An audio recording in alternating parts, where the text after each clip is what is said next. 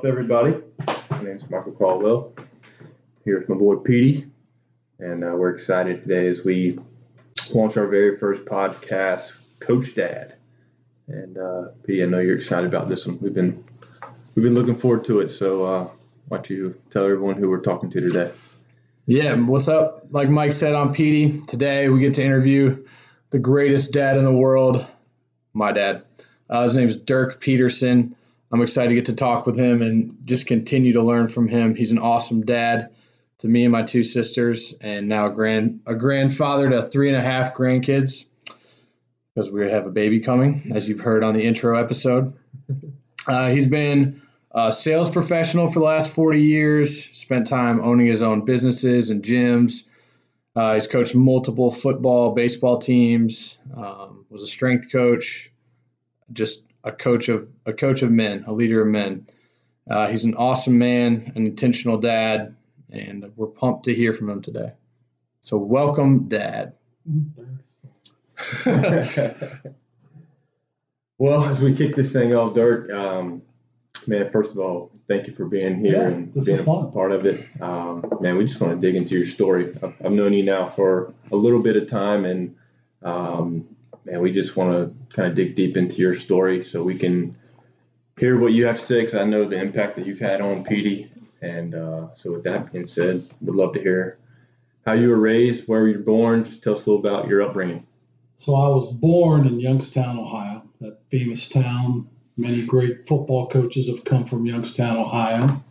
Um, lived there till I was three years old. My uh, my paternal grandparents came over here from Sweden, so my dad is 100% Swedish. Um, my mom don't know exactly what she was made up of, but it was a little bit of everything. Um, my uh, we moved to Cleveland when I was three lived there till I was 10, then moved to Dayton. So I basically grew up in Dayton, Ohio. Uh, my first exposure to coaching was from my mom's dad, who coached for 40 some years, was a co founder of Pony League Baseball. His first coach in college, he, he was a two time All American football player, Washington Jefferson, was uh, John Heisman. So that's kind of where I grew up. That's where I learned to line fields and pick up trash. So- which are good skills to have. you know? Life skills right there. good life skills to have. Um, so I was uh, basically raised in Dayton. Um, my dad, my dad was awesome. He was. Uh, I didn't know my dad's dad. He died when I was three months old, so I never got to know him. But my dad said he was awesome too. Um, and my older brother got to know him. Said he was great. They lived a couple doors away from us when I was born. So my older brother was there all the time uh, at that time. And then um, we moved to Dayton. And when my dad, when I was 12, my dad came down with cancer. Mm. And um, that that changed things just because for the next, what, 12 years, he fought for life, basically. Mm. So one thing I learned from my dad was he was very intentional with faith. Um, even as he struggled to live and work, he was very intentional with faith. And he's also the one who taught me my love for golf because our thing that we did together was I would meet him for nine holes after work, and then we'd eat dinner and just hang out and talk. Um, and we didn't do things really physical, but the best day I think I remember with my dad was when we lived in Cleveland. Our backyard was a baseball field. Like there was base paths worn into the grass. You couldn't grow grass. And we had a patio and there was a window right on the backside of the patio that I broke at least twice a month. and, and he was always so mad that he was always replacing a window. He came home early from work one night and we were out back throwing the ball around. He threw it over my head. It bounced on the patio and shattered the window that had just been replaced that day. And I just said, "That's how it happens. That's exactly how it happens, like that." And uh, I never got in trouble for it after that. That is awesome. It was awesome. I love that. What uh, what are some things that about your upbringing with your dad specifically that affected the way you raised us? Um, I I would say a couple things. Number one, he was very consistent with who he was, and it was definitely there was a right and wrong. There's a right way to do things and a wrong way to do things. Uh, there was immediate punishment for disobedience, um, but there was also a lot of levity in the way he did it too, um, and just consistency in things that I saw him do. You know, one of the things I can remember very vividly about my dad was if you got up early enough, you would see him reading the Bible and studying and praying. Um, I didn't like to get up that early at that time in my life, so there's a few times when I got up that I did see him there, but there was a consistent pattern. Um, the other consistent pattern was uh, we were involved in church. We were involved, you know, in just about everything at church. I was in the choir as a young kid. That's probably why I still like to sing, even though y'all tell me not to sing. He's a good singer for those listening. We'll get a little, little something at the end here. but I think his he, the way he treated people, always treated people like he wanted to be treated, always looked out for others, um, helped people that couldn't help themselves. Uh, just saw him with an open, giving heart. I mean, even when he was really sick, uh, I just saw him with an open, giving heart and thinking about others more than himself. Is there anything specifically that he did or like practiced or sayings he had that you carried over into raising your kids? Um, well, there's a couple things I can think of. One one saying was probably uh, I tended to get in trouble, and he would always say, "It's never too late to do the right thing." Um, and in the neighborhood I grew up in in Cleveland, there's a lot, kind of like here. You guys were parents are tight, and if you misbehaved at another parent's house, we got spanked there, and then you got spanked when you came home. And um, I just remember one time vividly, he made me go apologize to the parents for having to spank me after I'd been spanked at home. so I got spanked there, I got spanked at home, and I had to go back and apologize for them having to spank me. So it was about doing the right thing, uh, acting the right way. Um, you know, looking someone in the eye, shaking their hand, uh, I just remember going to meet people with him, and there was an expectation of how you talk to people, and just your mannerisms and how you gave people respect by how you treated them. Goes a long way. Goes a It goes a real long way. So you mentioned coaching. It sounds like it's in your DNA. Um, at what point did you start coaching? Um, whether that was with your daughter or daughters or with Petey. What when did you start actually coaching?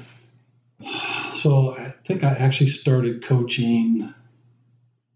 Well, I actually started coaching legitimately in 1996. Um, at CVCA where Andrew went to school, Petey went to school, so people aren't confused. um, it was a private Christian school that didn't have a football program, and uh, uh, Ray Carosha, who was our first head coach there, came to me. We went to church together, played softball, basketball together and he knew my background as an athlete and said, um, "Hey, we're looking to start a football program. Do you want to be on a committee to help get it started?" So there was four of us who um, were on the committee to start the football program there, and then after that, I coached from that year through 2012 when we moved to Atlanta, and then after that, started coaching travel baseball. I coached that for eight years, and then in the meantime, we also um, I got my CSCS. I'm a certified strength conditioning specialist. We started a training center. Uh, we're the strength coaches for the Cleveland Force professional soccer team, and uh, we had hundred of ath- hundreds of athletes come through there. Um, I coached, I trained. At one time, I had like 17 different either soccer teams or baseball teams that I trained as teams, plus all the individual athletes that we came through there. So I gotta imagine of all those athletes that came through, not all of them had a very good life at home. How would you say that you impacted their lives as as their coach? So, you know, one of the things is we take a step back because we had a program. There was a couple guys I was working with at the time. Uh, Wade Salem's the one who's he's out in Arizona now. He's got a an organization called Character Matters. At that time, um, we had an organization called Coaching for Life. Wade was with Fellowship of Christ, Christian Athletes, and one of the things we saw, the data that was out there at the time, is if you take every athlete, male and female, across the country, any sport, 14 years and under, only 35% of them ever play a high school sport.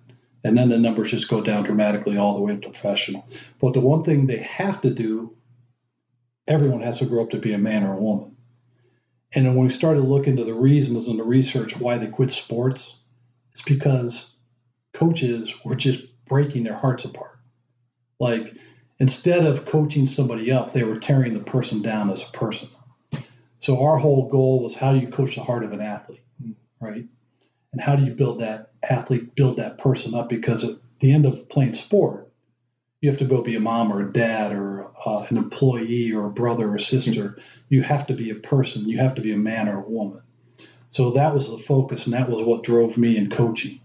And uh, the way we started with that is we did something called Word of the Week, and we started with the fruit of the Spirit and just defining each of the fruit of the Spirit, which we called character qualities, so that you could build that character quality and coach that character quality. First one was love, sacrificing yourself to meet the needs of others. So if you think about that, that's what Christ did for us on the cross, right? He sacrificed himself to meet the need that we could not meet ourselves for our salvation. In the same way, if you look at a team sport, I don't care what position you play in what sport, in a team sport, you've got to give up yourself for the team to be better. And that principle, if we're if I'm coaching love, that goes over into life too. It's not only in the sport, it goes over into life. So I think that was my passion to get started in coaching. The other reason I wanted to start in coaching, and specifically at CVCA, number one, I wanted a place for him to play um, when he got there. And number two, um, my thoughts were I wanted to impact those who would impact him. Because the biggest impact outside of parents on kids is the friends that they hang out with. So if you can impact the people that they're going to hang out with, you got a better community around your own child. What did it look like for you to interact, and I guess specifically with my friends, my teammates, um, to try and care for them while you were caring for me, my sisters, and what it looked like to intentionally care for your players, those that, you know, they, they maybe didn't have great dads or great moms, um, but you were intentional welcoming them into our home, inviting them, their parents to church with us, like kind of walk through that. Yeah. So, you know, it's, it's interesting. Um, one of the things I learned early on is parents will give you full run with their kids once they realize that you care about their kids as much as they do. And you can give their kids something that they can't give them. Um, so, especially in like travel organizations, you're coaching the parents as much as you're coaching the kids.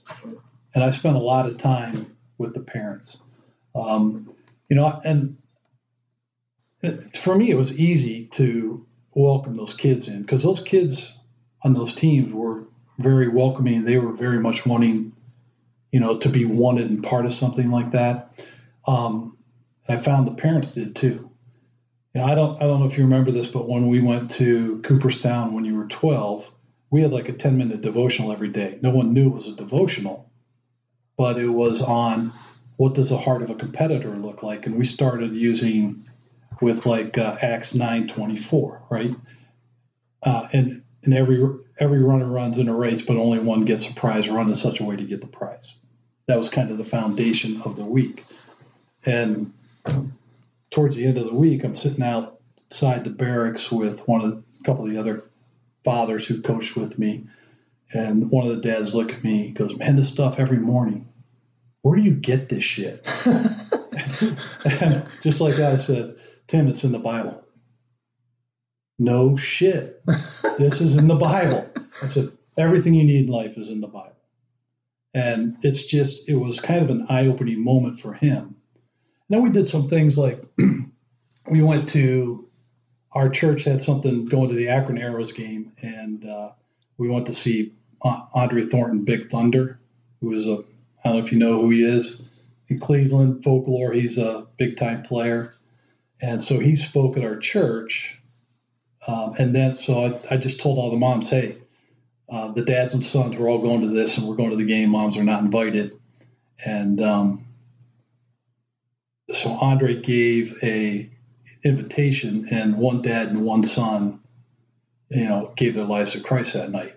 And to me, that's what it's about: is to opening up, you know, people to, you know, Christ is everywhere. It's not just in the church. Christ is in life, and you can see it in sport. You need to play sport hard because to really compete, you need three things. You need your opponent at their best. You need to be at your best. You need the referees at the best if you want to compete at the highest level.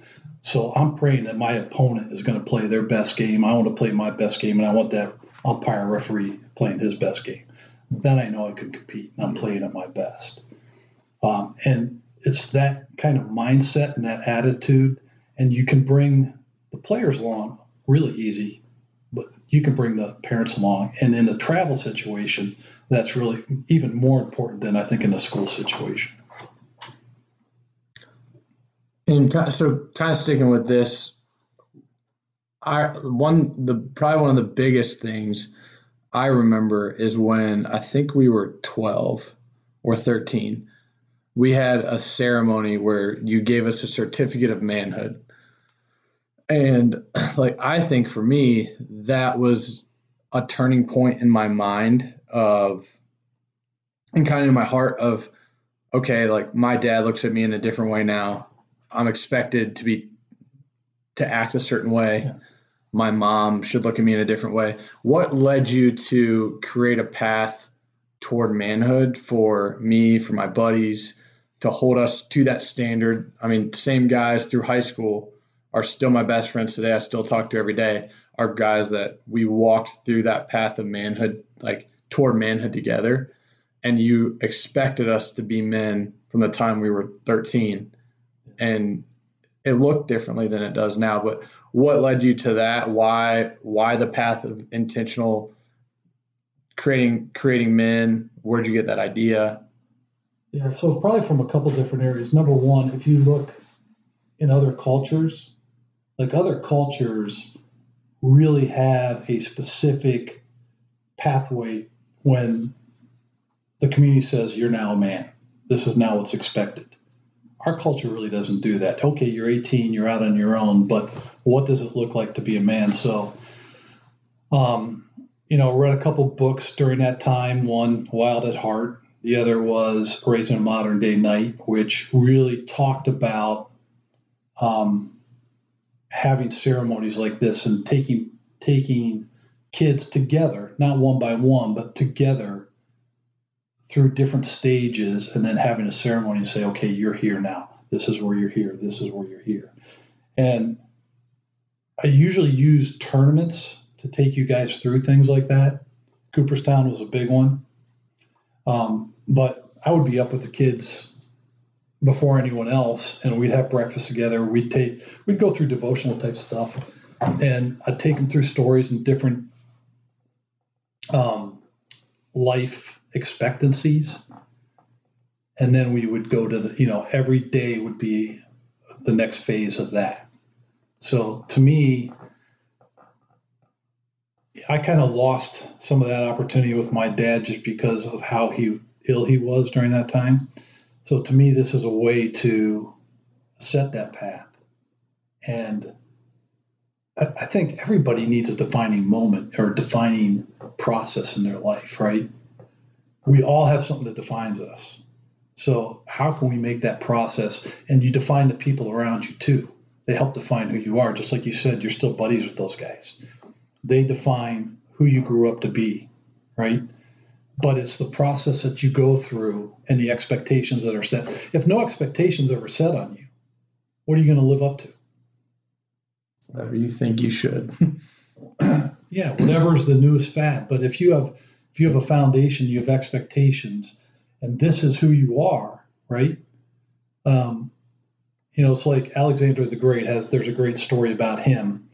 Is he was riding through the troops one time and came up on a young soldier misbehaving, and he stopped and from his steed looked down and said, "Soldier, what's your name?"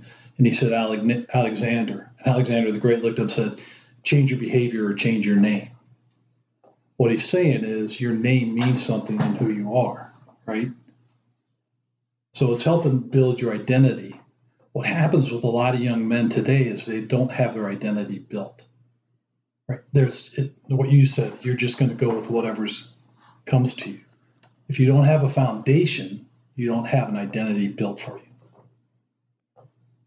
You remember the ages of the different stages that you celebrated as you raised them towards manhood? Yeah, so 12, 12 to me is a big age right then. Like right now, your your oldest is seven. Seven. Now are some foundational years. As you get in that 10 to 12 stage, that's when you're really starting to set the path, mm-hmm. right? And then as they get into high school, even more so, you're really setting the stone in there. And I think the key is other men around them like I think the key for you was Coach Gross, Coach Tiley, guys like that, having other men around them that are putting the same thing in. Yeah. Sometimes in the same way, sometimes in a different way, which is great. But it's the same foundational principles. It's the same faith. And I think that, and I think you agree with this, I think that helps solidify things in your mind that there's other men building the same foundation. Yeah, I would agree with that. And I, I remember when my wife and I were engaged, someone told us that consistency breeds intimacy, and that was like something that always stuck with me. And I think that idea of consistency in this in foundation, like the consistency and me receiving that from multiple men I respected and people pouring into same groups of friends, like there was so much consistency in that that it grew my desire to want to be a man. Whether I was failing miserably at that or what I thought like succeeding in certain areas of my life, there was consistency in people that were pouring into me. And I think that like started with you 100%. Um, but I, yeah, I would, I would agree with you. in Yeah, it's, you know, and it's the other thing is we're all going to mess up. We're all going to make mistakes. Um, it's like one of the funniest things I think in baseball. You know, we had I had all these words to find out that I defined for the guys, and one of them is gentleness, which means emotional control, and he knows I can get kind of emotional when I'm catching, coaching, and um, I was kind of intense during a baseball game one time, and one of his teammates, Mac Demore, just looked at me and tapped me on the side and said, "Hey, coach, where's your gentleness?" And the first I had to count to ten because I just wanted to backslap him, and then I realized, man, he's right. You know, he was listening. He, yeah, he, he called me out, and he's right to.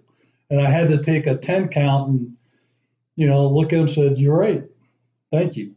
Um, and we all—that's what we all need is as men, as coaches, as dads, as we need someone when we take that wrong step or say that wrong thing to say, hey, dude, you're out of line. Um, we'll switch gears here a little bit. We've talked a lot about pathway to manhood, and um, you've got two daughters. Mm-hmm. I've got a daughter. Petey's got one and one on the way. Was it different in the way that you led your daughters compared oh. to how you Hundred percent. Petey. In what ways? yeah. yes ways. yeah, I mean, it's um, well, just think about, you know, you're you're both married, right? So, um, think about how you treat your wife different than you treat your friends. It's God made us male and female, right? He made us different. Now we're gonna get kicked off the internet they re, they react to things different than than boys do. So the way you speak to a girl has to be in a different tone than the way you speak to a boy. In my mind, anyway, in my experience, um, you are her protector. You are your daughter's protector until she gets married. You are her protector. Your son and your sons are her protector, right? And you're trying to teach your son to be that. You're not teaching your daughter to be that. You're teaching your daughter to be a woman of God, not, um, and, and you're her protector. So you're, you know, you're going to set guidelines down. And, you know, for my daughters, anybody that wanted to ask them out to a dance had to come speak to me face to face. And there was one kid who called and me on the phone, and we've known him since he was four years old. They're in high school. He called me on the phone, and I told him, you know, this is a face to face conversation, so tell me when you can come over. And that's just my belief is, you know, somebody wants to date your daughter, you better be checking that young man out because he's responsible that night. You know, as I've always told him, something happens, the boy goes down, the girl goes free, right? Yeah. So, dude, if you're you're taking this responsibility on, this is my expectation. And I think to build that expectation in your daughters that I got you, I'm going to make sure everybody else respects you too. So the tone is going to be different. It's going to be gentler for the most part. I mean, there's times I've yelled, I've had to go back and ask forgiveness, probably from all my kids um, at some point, but um, I think you probably feel this as a father of a daughter. You get in a more protective mode than you do with a, a son. Absolutely. So it's it is a different feeling. It's a different mindset with a daughter and a different expectation. And um, you're her protector until you hand her over to a man to be married. You always hear about fathers are supposed to be an example of the man that you want your daughter to marry. Mm-hmm. What was some of the ways that you exemplified that in a way that Yeah. So know, I think number one, Becky? I think number one, you got to let your kids know that um, it's mom and I first before you guys. So the most important relationship in our household is mine and my wife's, and then there's you guys. So I think that's that's it. I've got to I've got to date my wife. I've got to show her the love in the way that I want a man to show my daughter's love, the way I want my son to show his wife love um, respect at all times. Doesn't mean we're never going to have disagreements. here. we're going to have disagreements, but we're not going to. I'm not going to yell at her. I'm not going to demean her.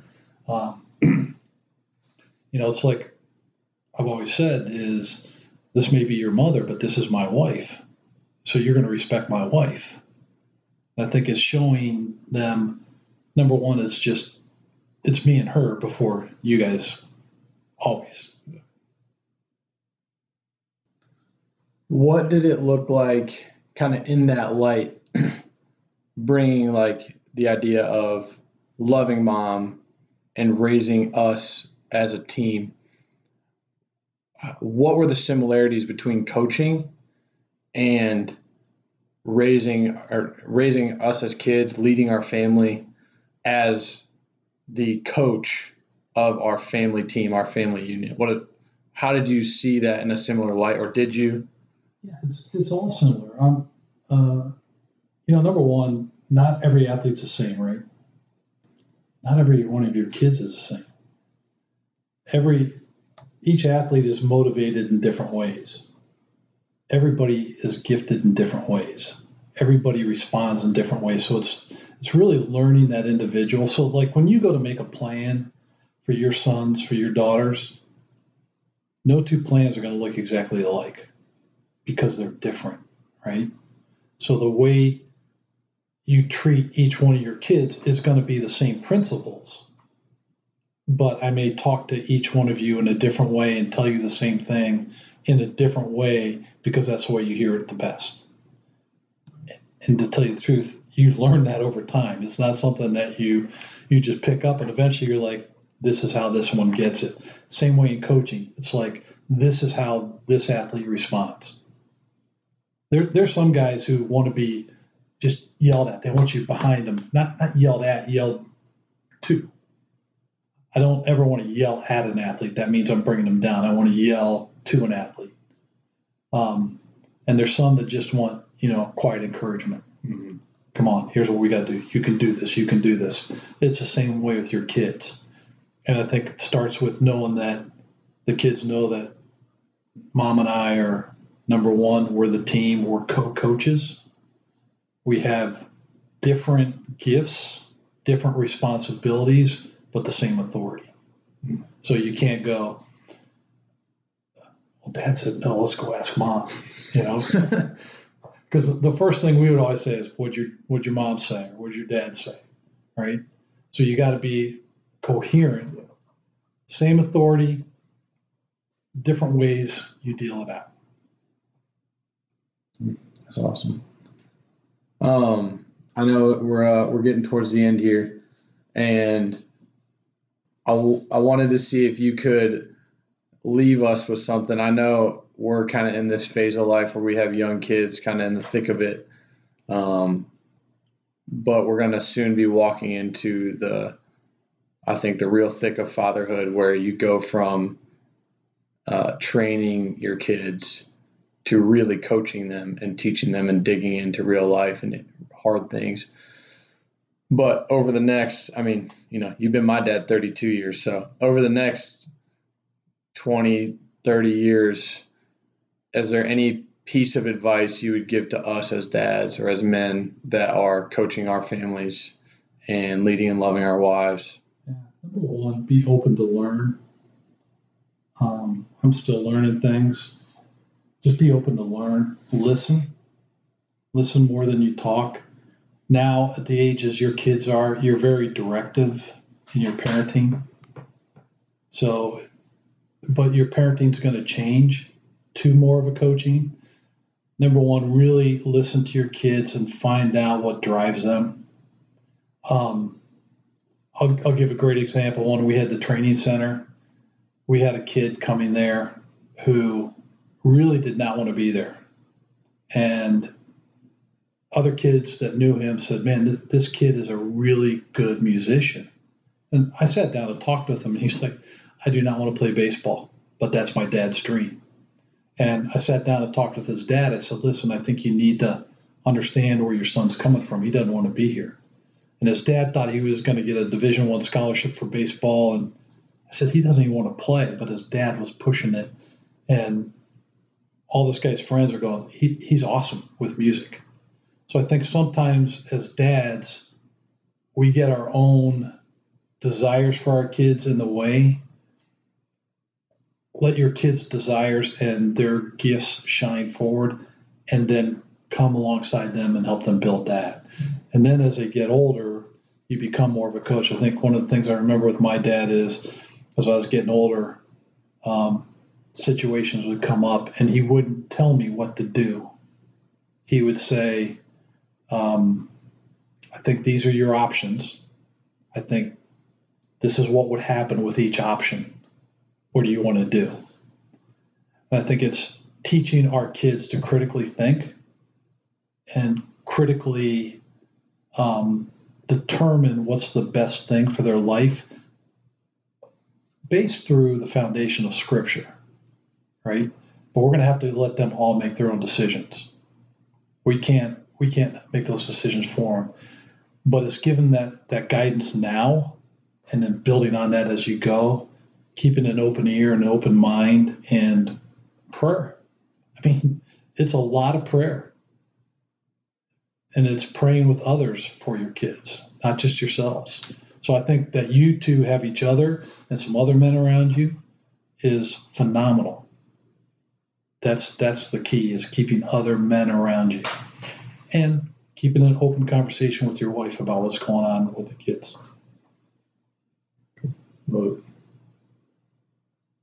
Mike, you got anything else?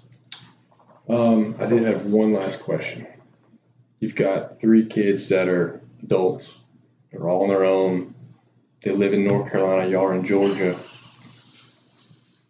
real quick, how do you still stay intentional with them, even though they're older and long distance? That's that's a great question. I think um, I would say my wife is very intentional, and I'm probably I'm probably on her coattails for some part of it. I try to be intentional about a few things. Um, that's probably the most difficult part because they all have their lives, Mhm. they all have their busy schedules. So I think, you know, we have to like one of the things we decided to do is try to be here at least once a month or once every other month. Um, so we've made that commitment. So I think it's a commitment to time. Um, because other than that, it's you could let six to eight months go by and not even have a conversation. So I think it's continual conversations, but I think face to face is important in any relationship. Yeah, That's good. Yeah, and I think like you're awesome at that. Like I feel like you're intentional still with me.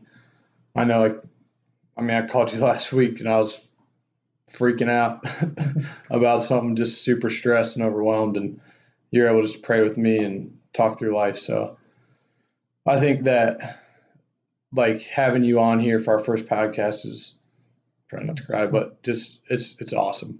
Um, an honor honor to be your son, uh, to follow, follow in your footsteps. Um, I think I've I've always wanted to be like you, um, and especially one day. just especially in the way that I father my kids because I I really felt like you did an awesome job. Um, I'll tell you one thing with my dad is um, I never left him or never hung up the phone where he didn't say I love you. I think your kids long to hear that.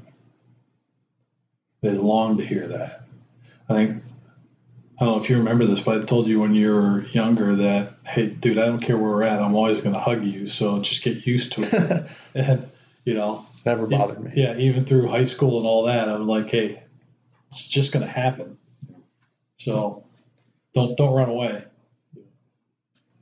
It, it leaves a huge impact. Yeah. For sure. It does. I, I mean, I still remember my dad just saying, hey, by the way, I love you. It, it's a huge impact because uh, you know I grew up with kids that never heard that, Hmm. and th- there's a big hole in, in men's lives that have never heard that. Absolutely. Well, we're thankful that uh, you're able to spend time with us. Yeah, this is fun. Walk us through your story.